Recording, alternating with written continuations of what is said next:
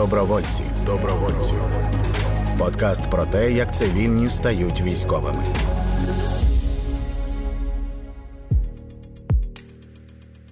Добровольці.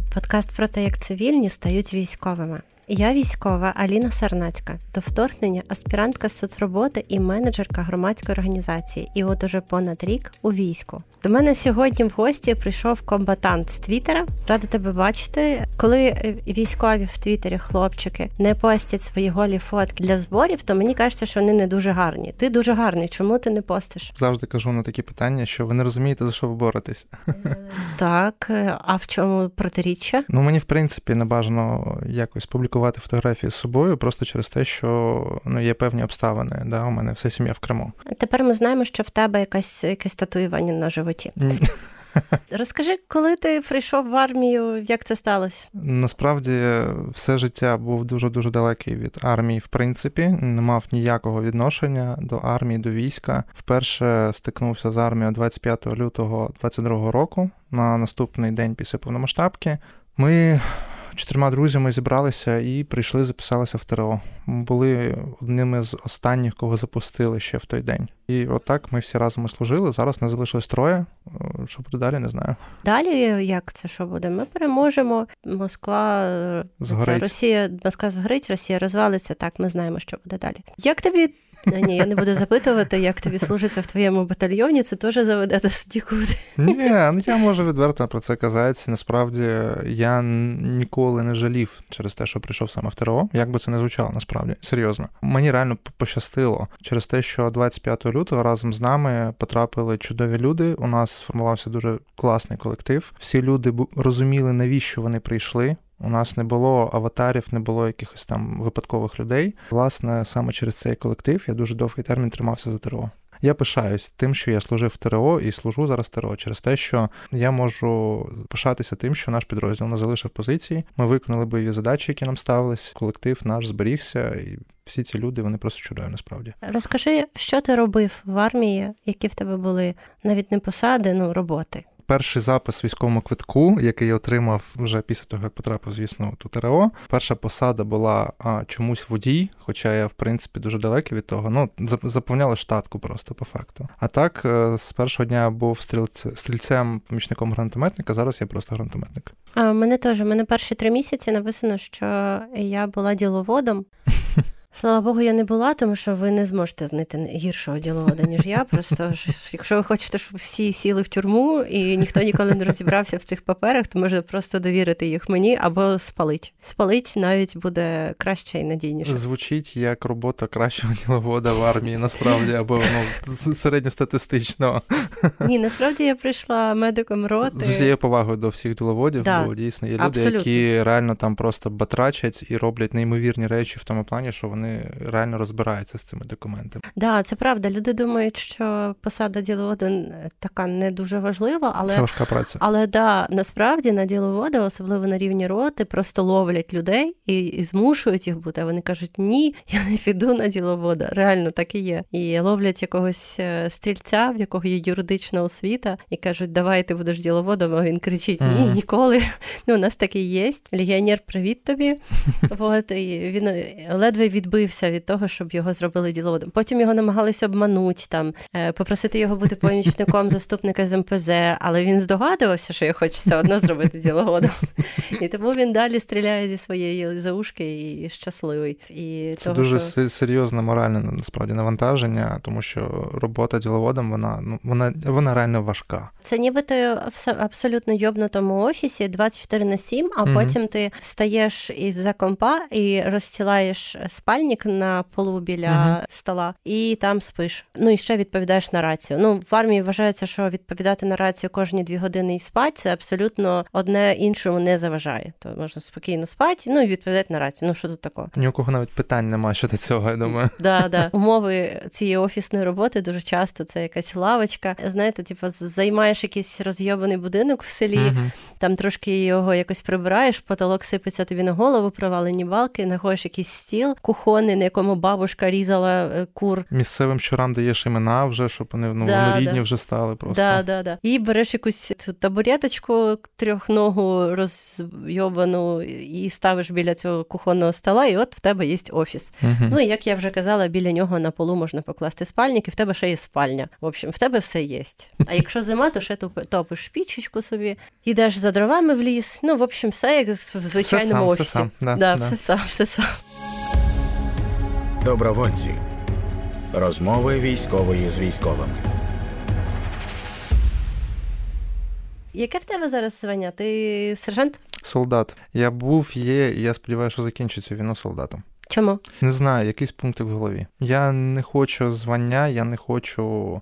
Я дуже радий, що мені зараз, ну я це зрозумів насправді вже після того, як ми були на Донбасі. Я дуже радий, що я несу відповідальність за себе і можу нести відповідальність за свій колектив, за його добробут, за його безпеку і тому подібне. Я не знаю, як би я дивився в очі людям, яких я мав би реально відправляти на якісь суїцидальні якісь задачі, наприклад. Це може звучати як те, що я боюся якоїсь відповідальності. Я не вважаю так. Я краще буду служити солдатом, бо я знаю, що за себе я точно зможу відповісти. І за свій гранатомет. І за свій Кстати, гранатомет. кстати, як його звати чи її? Ім'я, якщо у неї буде у цієї труби клятої, то тільки після того, що що- якщо вона щось спалить, от тоді да. Ага, то це все-таки дівчинка. Звичайно. І ти з нею спиш. На щастя, поки ми тут ні. Але коли на позиціях, там коли був помічником гранатометника, наш гранатометник да, завжди всюди має бути. З трубою. Звичайно. Я якось у пораненого гранатометника намагалася вицарапати з рук гранатомет і вмовити його, що діло в тому, що в лікарнях біля лінії фронту на вході зазвичай висить така роздрукована на принтері бумажка, і там написано, що Зі зброєю Да. не мо... да, зі да. гранатами і набоями госпіталізуватися не можна. Мене це завжди дуже уміляє. І я йому пояснювала, що тебе навіть з автоматом не візьмуть, не то що гранатомет, і в кого ти збираєшся там стріляти, і все одно в тебе пострілів з собою немає. Ну це все одно було дуже дуже важко. Насправді, от як є, не знаю, це, це зараз суто моя така суб'єктивна штука. Для мене танкісти це окрема каста. От коли там танкісти розповідають, як незручно в тому танку і як у них просто сяє обличчя при цьому, для мене це ну якісь скажені люди. Окрема каста для мене це інженери-сапери, бо там теж люди просто ну вибухові, не знаю, там своєю харизмою. Як вони радіють, коли щось вибухає, як вони е, очікують цього вибуху, це прям окрема тема. І так само гранатометник для мене в піхотному підрозділі це теж окрема така невеличка каста, тому що я, от як сам просто гранатометник, можу сказати, що е, чому мені комфортніше завжди знаходитися з гранатометом, бо я знаю, що в разі, якщо на мене щось виїде, да, там просто там виповзе якась там не знаю, гусянка чи ще щось, я можу хоч щось зробити. Звичайний стрілець цього не зможе. Тому я за цю трубу чіпляюсь до останнього. Я медик роти РВП, тому я тебе чудово розумію. І я люблю стріляти за К, але гранатомет це просто кайф. Е, Мій, мій перший постріл був разом з капеланом. Він теж стріляв вперше. Ми відстрілялись, і капелан такий стоїть і каже: це зброя Бога. І це був це, це кайф. Я спочатку дуже боялась, бо виглядає це все так, ніби в нього має бути надзвичайна віддача в того гранатомета, що його має аж виривати в мене з рук. І мені кажуть, ні, він стоїть на місці, бо це труба. А я на них дивлюся, думаю, питайте мені, да. Струя така вогню в нього, Угу. що здається, що його, ну коротше, його важко втримати. І потім я стріляю з нього, а він реально стоїть на місці. Навпаки, Тобто- він може ще трошечки вперед навіть податися. Да, і це і, і, і воно так і боже, це просто прекрасно. Е, Сапог вже для мене забагато. І мені не дуже подобається дивитися, як в нього стріляють, і звук там такий, що навіть в навушниках. Ядрене, да. Забагато. І, і не прикольно, бо він же ж стоїть на землі. А це ти тримаєш в руках цю зброю Бога, і вона. Просто кайф. Да. А Якщо так подивитися, що таке РПГ? Це просто шмат труби з рукояткою від револьверу, вибачаюсь, да? я не знаю, як буде українською. Ну, це насправді дуже примітивна зброя, але ну, як не крути, вона ефективна. Тому да, це класна штука. І класний.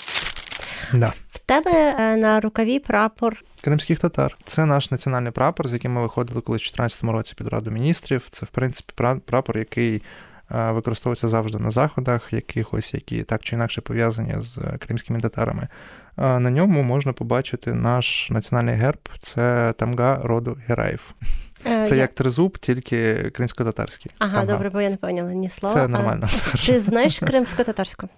Ні, кримсько-татарська мова вона вмирає дуже дуже активно. Вона зараз внесена в реєстр мов, які ну, знаходяться в критичному стані. На на сьогодні стан мови приблизно такий, що люди 60-70 плюс вони знають, тобто вони її розуміють і можуть нею спілкуватися. Люди 35-40 до 50 там 55 років розуміють, але спілкуються з деякими проблемами. А молоде покоління, ну звісно, за винятком про активну частину молоді, дуже погано розуміють і дуже погано спілкуються. Я, Я розумію, але у мене немає практики. Я бачила в Твіттері активісток двох кримсько-татарських, які роблять різні заходи. Одна з них робить озвучку чи субтитри до фільмів кримсько-татарської і організовує перегляди фільмів. Як ще ти підтримуєш культуру? Я на жаль або на щастя, я не про культуру. Я цілеспрямовано її ніколи не вивчав, і через це я більше фанатію від історії, від е, от, подібних таких штук. Я не про культуру. Я не зможу розказати, що а, культура це ядро, без якого неможливо. На щастя, я думаю, що ні. Тому що якщо люди, які активно дуже вивчають будь-яку культуру, вивчали натомість е, якісь історичні події, це відноситься не тільки до кримських татар, це відноситься до українців. Якби українці фокусувалися певний проміжок да, незалежності України саме на вивченні історії України, я думаю, до цієї війни ми б були підготовлені набагато краще український народ не вивчив уроки історії. Для мене досі загадка, чому в 10 статті Конституції у нас досі відокремлена російська мова, якій ми маємо нібито забезпечити використання і, і тому подібне. Ніби до цього не було декількох сторіч винищення української нації, української державності, в принципі, всього українського. Якби люди фокусувалися саме на уроках історії, люди просто би розуміли, хто bro, а хто не bro. Ну в даному випадку, але ми при цьому цьому дуже активно розвивали культуру. Такі самі були проблеми у мого ж народу. Про мій народ це насправді окрема історія, окрема тема, і я просто почну душниці. Це буде просто весь простір, ну не простір, а весь подкаст. Давай трошки подушнім. А який в тебе любимий герой кримсько-татарський? Однозначно історичні особистості, звісно, це Хаджи Герайхан, це власне засновник кримсько-татарської державності, який, до речі, носив титул Страж українських земель. Цей титул йому надав е, польський король е, за те, що кримські татари виступали відбивати набіги орди, які були на території українських земель, які були на той час у складі польського королівства. Я завжди чую такі наративи, що а от татари там робили набіги і тому подібне. А коли людям розповідають, що татари воювали з Ордою, і в 1502 році Кримське ханство знищило Орду, у людей невеличкий дисонанс в голові. Ще можу відокремити це Мінглі Герай, син якраз якраз Хаджі Герайхана, бо він був дуже активною особистістю. Він зміг розвинути все те, що залишив батько по собі. Газі, другий Герай, у нього прізвисько прізвисько було Бора, тобто буря, через те, що він був дуже талановитим воїном, і він, як ніхто інший, розумів, що саме необхідно в цей проміжок часу для Кримського ханства, як треба його. Правильно розвивати. Перестаємо мабуть, душнілами. Я ж кажу, я можу про це дуже довго говорити. Ну, це була коротка душнота. Добровольці. Розмови військової з військовими. Де ти працював до армії? Одна з найулюбленіших робот це робота артистом. Я працював артистом ще до окупації Криму. Яким саме? Жива скульптура, театр на ходулях, клоунада, аніматорство, мікромагія та багато чого було насправді. Вау, мікромагія. Потім, а потім 14-й рік виходимо всі разом під раду міністрів Криму. Після цього, звісно, що ми всі екстремісти. Зараз за те, що от люди колись виходили, отримують в Криму строки е, строгача насправді 17, 19, 21 рік. Ну от буквально нещодавно посадили там людей на 19 років. І стає зрозумілим, що в Криму мене або вб'ють, або посадять. Батько мене відправляє сюди в Київ, беру за будь-яку роботу, бо тоді ще були часи, коли квартиру кримчанам і людям з Донбасу з Донецькою пропискою не даємо. Багато було випадків, коли ти вже домовився, все, ти подобаєшся хазяйки квартири, ти приходиш, кажеш, все, я буду вас тут жити, буду платити ось гроші. Питань немає, можна ваші документи подивитися. Да, будь ласка, кримська прописка. Ви знаєте, у нас ще перегляди, ми потім вам зателефонуємо. Така сама ситуація була з роботи. Я працюю десь е, в торгівлі лише за два роки. Десь до повномасштабки переходжу в it сферу вже став на той момент Customer Success менеджером і мав переходити в відділ тестування. Ще один айтішник. Да? Я хочу розібрати різні професії, а кого не піймаєш в армії, всі айтішники. Я ніколи не кидав роботу артистам. Навіть після того, як А, перейшов хорошо. сюди, я ще працював Окей. артистом. Так. Окей, окей, так, так краще. Я сподіваюся, викрутився. Да. Да, да, да. А де ти працював артистом в Києві? Я не буду називати саме цей А, театр, бо він зараз працює з державними установами. Невеличка трупа, яка їздила світом, це арабські країни. Завдяки цьому невеликому театру я побував в ну, в декількох арабських країнах, працюючи артистом, ходолістами, живою скульптурою. Прикольно, да. Мені теж подобалося. Дівчат в армії запитують, чи важко в армії жінці. Є класна відповідь одної з коліжанок про те, що мені як жінці в армії не вистачає зброї. Тому я тепер буду запитувати хлопців, чи складно в армії хлопцю.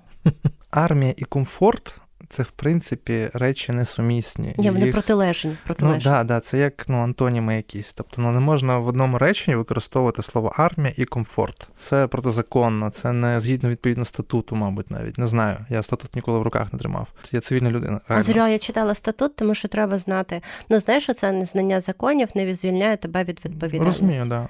Ну мені правда це ні разу в житті, житті не помогло, тому що якщо ну мені казали, читай статут, будеш мати що відповідати, якщо тебе до тебе хтось зветься, і от до мене офіцер, і він мені щось каже, я кажу, так от по статуту, він каже, ти що умна. І я поняла, що Тобі це. більше всіх треба. Да. І цей аргумент, коротше, працює проти мене, а не за, і я перестала так робити. Я за це люблю ТРО насправді, бо у нас настільки різні люди, і атошники, і абсолютно цивільні люди. Найкраще було в сам, на самому початку, що у нас командирів набирали з нашої ж середи. Тобто це люди такі самі цивільні, які ну нема затягів там військових, нема статучної цієї, і це насправді, як на мене, плюс. Стикався в армії з геями. Просто зараз Міністерство оборони запустило опитування, чи є у вас геї по бригадам. Я уявляю собі цей лист е, до такої-то години е, протягом двох днів повідомити, Відміти провести це всім. Да, провести облік геїв і повідомити відсоток геїв у вашій бригаді. Ну і як ви напевно здогадалися, всюди по нулям. Вот. Я скажу так: мій е, близький друг дитинства, який так само з перших днів пішов воювати, він отримав важке поранення на півдні. Я чесно скажу, я дуже далекий від цієї штуки, бо ну, я не зовсім розумію з термінології. Просто не кажи підер, бо ми Ні, так ні, тепер називаємо. Росня, Да. підпис Росня. Коротше, він з дівчатками і з хлопчиками може. Да, він бісексуал. От, мабуть, так це називається. Просто не кажи підер, єдине правило. Е, Я... Взагалі, правило толеран- толерантності дуже просте. Не можна називати людей словами, які використовують бабушки під під'їздом, коли тебе бачать, щоб тебе образить. І все. Для мене правило толерантності це хай всі кохаються з тим, з ким хочуть, якщо це в рамках закону, якщо це не діти. В рамках закону і не діти це всі впадає. Ну да, да, от Якщо це дорослі Не- люди, за їх я можу сказати за себе, мені ну це не моя справа, хто з ким спить у конкретної людини. На то воно і особисте життя, щоб воно нікого іншого не торкалося ніяк, і щоб ніхто інший не міг в це влізти якимось чином. А з якими ще цікавими людьми ти зустрівся? Ну, такими з тими, з ким би ти не спілкувався, якби не армія. У нас реально звичайні, ну от у нас в піхоті легкі, да, в ТРГО це абсолютно звичайні люди. Якісь зварювальники, це якісь чуваки-фахівці в окремій якійсь там сфері, айтішники, тобто ну багато таких людей. Ні, я знаю, з ким би я не стикався, я б не стикався з алкашньою, яка буває інколи, да, от в ТРО. От, от, от з ними я б не стикався в звичайному житті, бо або в мене бульбашка така, або просто якось у мене мені завжди щастило їх уникати. Я стикалась е, з супер ультраправим хлопцем, О, да, Да. о, да, я забув. який, да. е, який казав, що то лі він ходив бити людей на прайд, то лі він хотів, я не пам'ятаю. І потім е, діло в тому, що його поранили, він перевівся від нас, але ж він залишився моїм, бо всі, хто з моєї роти, всі мої. Я до нього ходила в лікарню і кажу, все, тепер в мене є ультраправий друг. І з цим нічого не поробиш. Тому що братство тут воно більше за все, за інше, Так. набагато більше. А і я це хотіла важко пояснити насправді. Коротше, чувак, ситуація. Ми на навчаннях за кордоном виходимо курити, а через спеку, ну просто всі без футболок. А у нього на серці величезний свистон, просто такий огромний.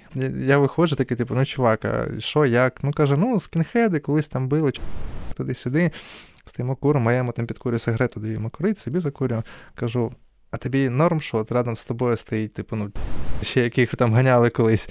Та це ж давно було, це було там по дитячому якомусь такому. Ну, буває, да. Все одно це ніяк не впливає на те, що ми далі з ним служимо, будемо воювати разом і нормально спілкуємось. Армія це величезний такий тігель, в якому можна насипати, налити все, що завгодно, і воно там переплавиться і буде єдиним цілим. Якщо ти не да. то ти нормально служиш, ким би ти не був. Це звучить як анекдот насправді, бо Ладно, вибачаюсь. Ну так. Да. Я зрозуміла, про що ти. Е, коротше, і оцей хлопець ультраправий. Я йому кажу, що я перевожусь в один з таких підрозділів, де він теж служить, і там, ну, цей підрозділ він славиться тим, що там багато ультраправих. Ну, так сталося. І він мені каже: О Боже, це ж тебе е, там таких багато, як я, в тебе можуть бути з ними погані стосунки вони можуть тебе обіжати. Я кажу, так а що ж ти мене не сильно обіжав? А він мене так не обіжав, що коли він переводився, він мені подарував книгу з власним автографом. Ого. Тобто аж настільки було жорстко між нами. Оце булінг, оце просто. І він каже: ну, це просто ти не така лівачка, як я думав, що ліваки. Ти не ну, не така, от, от, а вони можуть не розібратися. Я кажу, слухай, дивись, щоб я не обіжала ваших Так фішка в тому, що це відноситься абсолютно до всього. Нормальні люди, да, в нормальній спільноті, вони завжди знайдуться. Якщо там людина неадекватна, неважливо, права, ліва, там центрист, пофігу, він неадекватний. Це, це, Він це бухає людини. в секторі, він веде себе як дол. От, ну це типу не залежить від того, правий, лівий, гей, або там ну немає різниці в цьому. Якщо ти ну то тилові міста, тилові люди. Як ти себе почуваєш? О, зраденька зараз польється. Давай. Пощастило знову ж таки в тому плані, що коли ми заїхали на Донбас, у мене була можливість завдяки Твіттеру, я дуже чітко спостерігав за тим, як змінювалось моє мислення. Взагалі, твіттер я почав вести, коли був в секторі. Да, Це до питання, звідки у військових є час там писати щось в інтернетах. Ну правильно, ну, у нас ж немає інтернету, ми відправляємо друг другу письма голубами.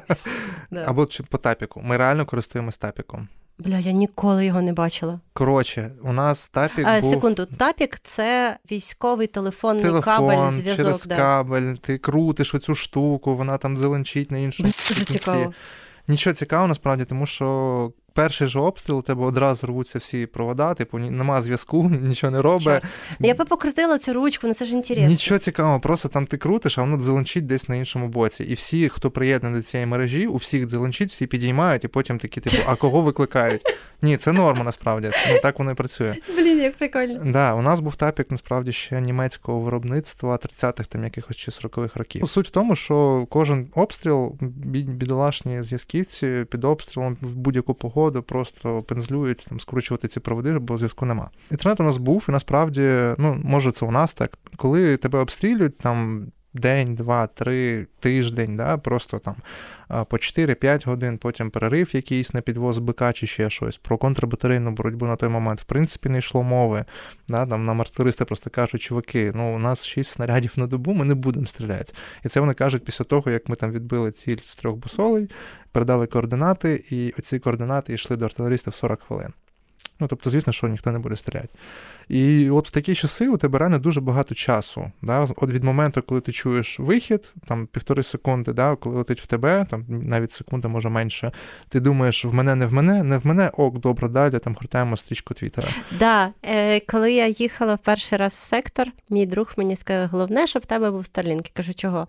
Тому що тобі буде скучно під обстрілами. І да, я така думаю, да. ти йобнутий. Ні, ні, ні, це насправді так і працює. Да, без Тіктоку війна не воюється. Не знаю, Тікток у мене немає, у мене був тільки У мене теж, ну всіх Тікток, ну реально. І тоді я почав спостерігати, як змінювалось моє мислення, тому що якщо на перший, другий, навіть третій місяць на Донбасі мене там на просторах питали, як ви відноситесь до людей, які зараз тут на гражданці в Києві або де-інде ходять в клуби, ходять в кафешки, щось їдять, п'ють і типу живуть краще життя. На другий, третій місяць війни я казав: ну, власне, за це ми тут і знаходимось. Ми тут, щоб люди могли жити своє життя. Десь на п'ятий місяць на Донбасі це почало дуже сильно деформуватися, і я ще якось намагався собі придушити. Ти ж сам казав, що ти тут заради цього. І О, в принципі, да, да. за логікою, власне, так і є. Остаточно попаяло, коли приїхав вже сюди.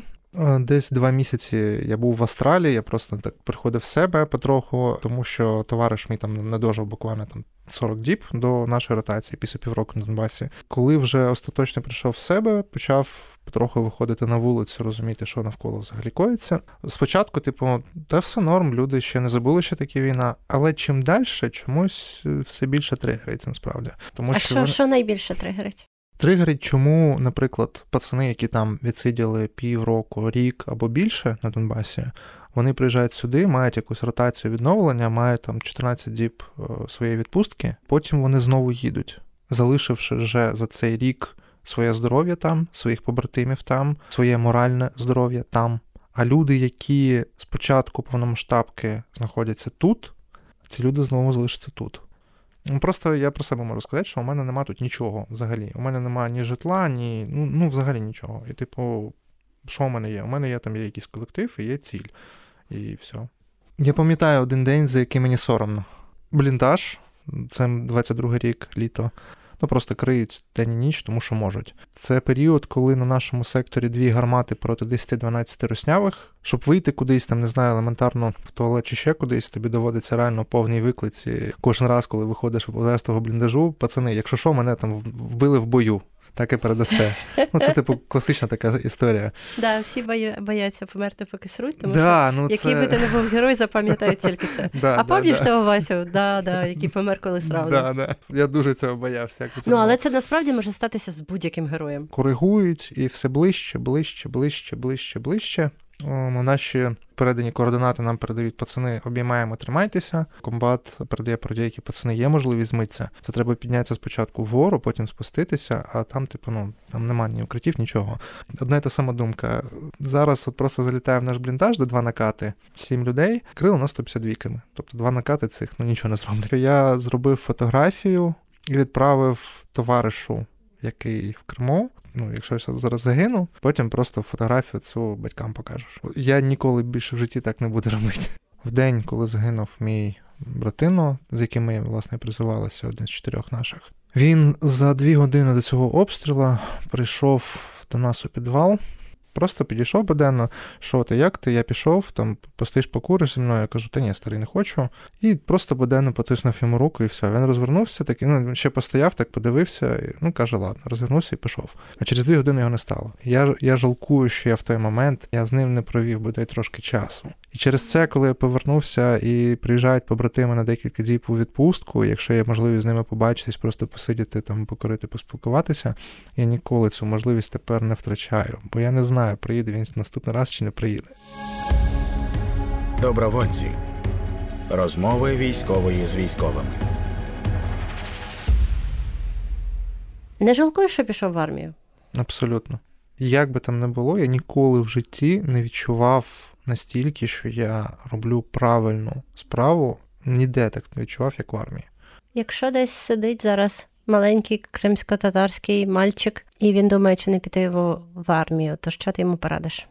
Е, я йому пораджу слідкувати за здоров'ям, займатися фізичними вправами, качати ноги, качати спину. Як би там не було, яка б там армія не була, треба вміти брати на себе відповідальність за захист своєї країни, свого народу, свого майбутнього. Відчуваєш себе воїном? Ти, мабуть, так. О, наконець-то, бо мене всі казали, ні, я не воїн, воїн це воїн, а я не воїн. Я цивільна людина. Як би там не було, я в одні, в одних лавах з кращими. Мені здається, я просто буду принижувати військо і збройні сили, якщо я знаходжусь в цих лавах і не вважаю себе воїном. Ні, зараз в цих лавах тільки воїни, це воїнство. Дякую, що прийшов сьогодні. Щасти. Добровольці. Подкаст про те, як цивільні стають військовими.